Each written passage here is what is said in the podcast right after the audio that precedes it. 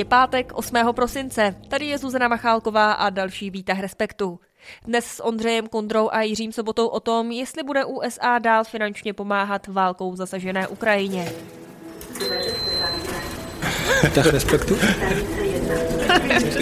Dnešní. Výtah Respektu. Nejdřív ale zprávy.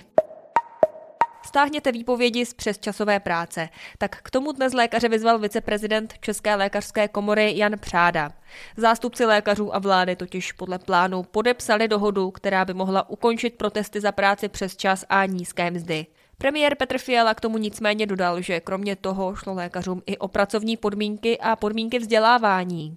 Připomeňme, že vláda dá lékařům téměř 10 miliard korun na platy. Ty kabinet vezme ze systému veřejného zdravotního pojištění.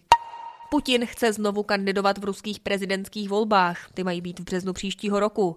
Vladimír Putin sice vládne už přes 23 let, nicméně před dvěma lety si prosadil zákon, podle kterého může na post hlavy státu kandidovat ještě dvakrát.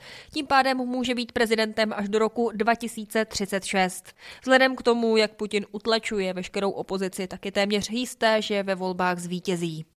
No a v centru Langhans Člověka v tísni už jsou se mnou i Ondřej Kundra a Jiří Sobota. Vítejte. Dobrý den. Díky za pozvání. Tak nejdřív, Jirko, jaká zpráva dnes zaujala tebe? Mě zaujala zpráva ze Spojených států, kde byl již po druhé obviněn syn prezidenta Hunter Biden.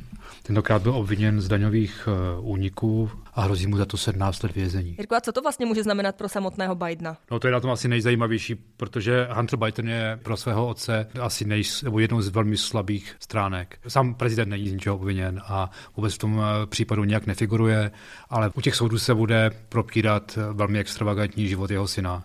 Takže to vrhá velice špatné světlo na něj samotného a eh, posiluje to takové ty představy o skorumpované elitě, která vládne Spojeným státům. Ondro, kdyby si posluchači Výtahu Respektu chtěli o víkendu ještě něco přečíst, tak co bys jim doporučil z našeho webu? Tak určitě někteří z vás jezdí na předvánoční trhy do Německa, možná pojedete tenhle ten víkend, tak kdybyste chtěli znát takový jako hlubší kontext eh, německé ekonomiky a toho, co se děje v Německu eh, nejenom na těch předvánočních stáncích, ale v jaké kondici tahle ta země je, tak o tom budeme mít velký text od našeho eh, německého specialisty Tomáše Lindnera. A pak, a to si myslím, že každému by taky mohlo bodnout, uh, máme dneska kulturní mix, kde bude skvělý přehled, kam jít do divadla, kam jít uh, na výstavu, ale taky třeba kam jít na koncert a co si třeba poslechnout. Tak oběma díky a pojďme na téma dne.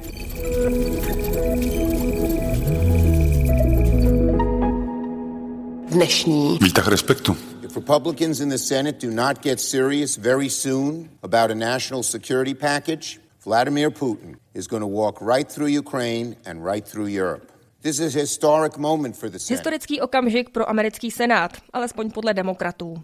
Americká vláda totiž možná od příštího roku nebude mít peníze na podporu Ukrajiny. Tím důvodem je to, že republikáni v horní komoře kongresu zablokovali návrh o další pomoci Ukrajině, o kterou žádá Bílý dům. Navržený balík přitom počítal s víc než 61 miliardami dolarů, to je v přepočtu víc než bilion korun.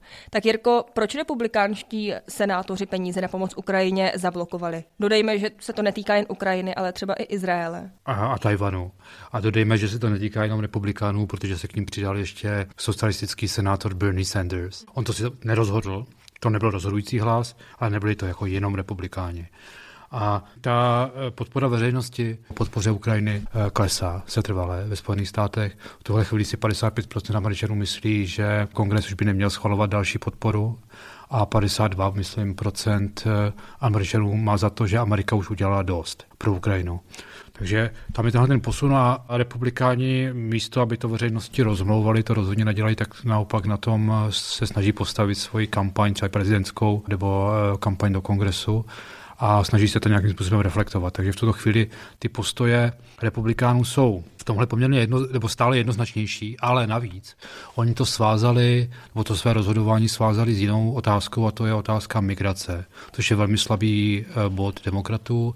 Do Spojených států přichází stále více nelegálních přestěhovalců, je to citlivý bod a oni si podmínili tu pomoc Ukrajině tím, tím, že Bidenova vláda v této věci bude tvrdší a bude dělat více. A to oni zatím odmítají, je to tak demokraté? Nechtějí na to úplně přistoupit? Nechtějí přistoupit na všechny ty požadavky, které oni mají, i když Biden už dnes eh, prohlásil, prohlásil, že o tom je ochoten vyjednávat. Extreme Republicans are playing chicken with our national security, holding Ukraine's funding hostage to their extreme partisan border policies. Republicans have to decide if they want a political issue or if they want a solution to the border. Prostě je připraven nějaké ústupky republikánům udělat, aby tu pomoc Ukrajině zachránil. A co by to znamenalo v praxi, kdyby na to demokraté přistoupili? Myslím i v té imigrační politice. Znamenalo by to pravděpodobně že mnohem složitější podmínky pro získání azylu. Tam se připravuje třeba opatření, že by se zavedl status třetích zemí, to znamená, kdokoliv přichází do Spojených států skrze takzvanou bezpečnou zemi, tak by v ní musel zůstat neměl by šanci získat eh, ve Spojených státech azyl, ale těch kroků je více. Hmm. A je to hotová věc, nebo ještě je možné, že se to nějak změní? Ne, to je otevřené, to zatím vůbec není jasné, jak to, jak to bude dál probíhat. A je to i o nějakém třeba tlaku ze zahraničí, kdyby se zapojili jiné státy a nějak apelovali na USA. Má to nějaký vliv? Eh, no tak apeluje na někde, kdo tam, dnes tam přišel David Cameron eh, do Washingtonu, kritizoval vlastně Spojené státy za to, co dělají, protože to opravdu pro Putina nebo pro, pro Rusko je to, on mluvil o tom, že to je pro ně kyslík do plic, že to je něco přesně, co oni potřebují. I'm not worried about the strength and unity and consensus and bravery of the Ukrainian people. I've been there, I've seen it for myself. I'm worried that we're not going to do what we need to do. Jediná věc, na kterou oni se mohou spolehnout v tom boji na Ukrajině, je právě to, že se zápas začne nějak rozpadat. Přestane eh, Ukrajinu podporovat, nebude ochoten do ní vkládat ty peníze, které do ní vkládá dosud. Hmm.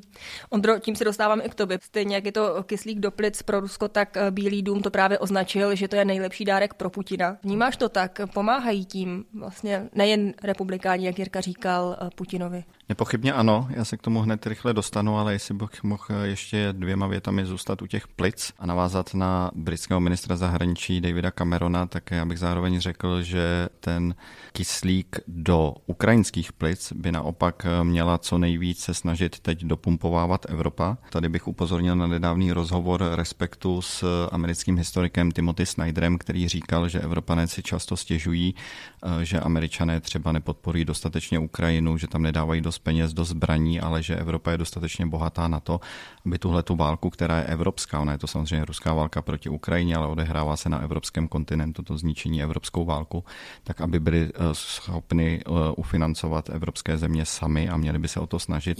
Evropský Союз вперше в своїй історії став надавати таку масштабну і послідовну військову допомогу, яку ми яку ми від вас отримуємо. І разом a tady si myslím, že byť Velká Británie dost pomáhá, že by mohla dělat daleko víc a my eh, a další evropské státy také.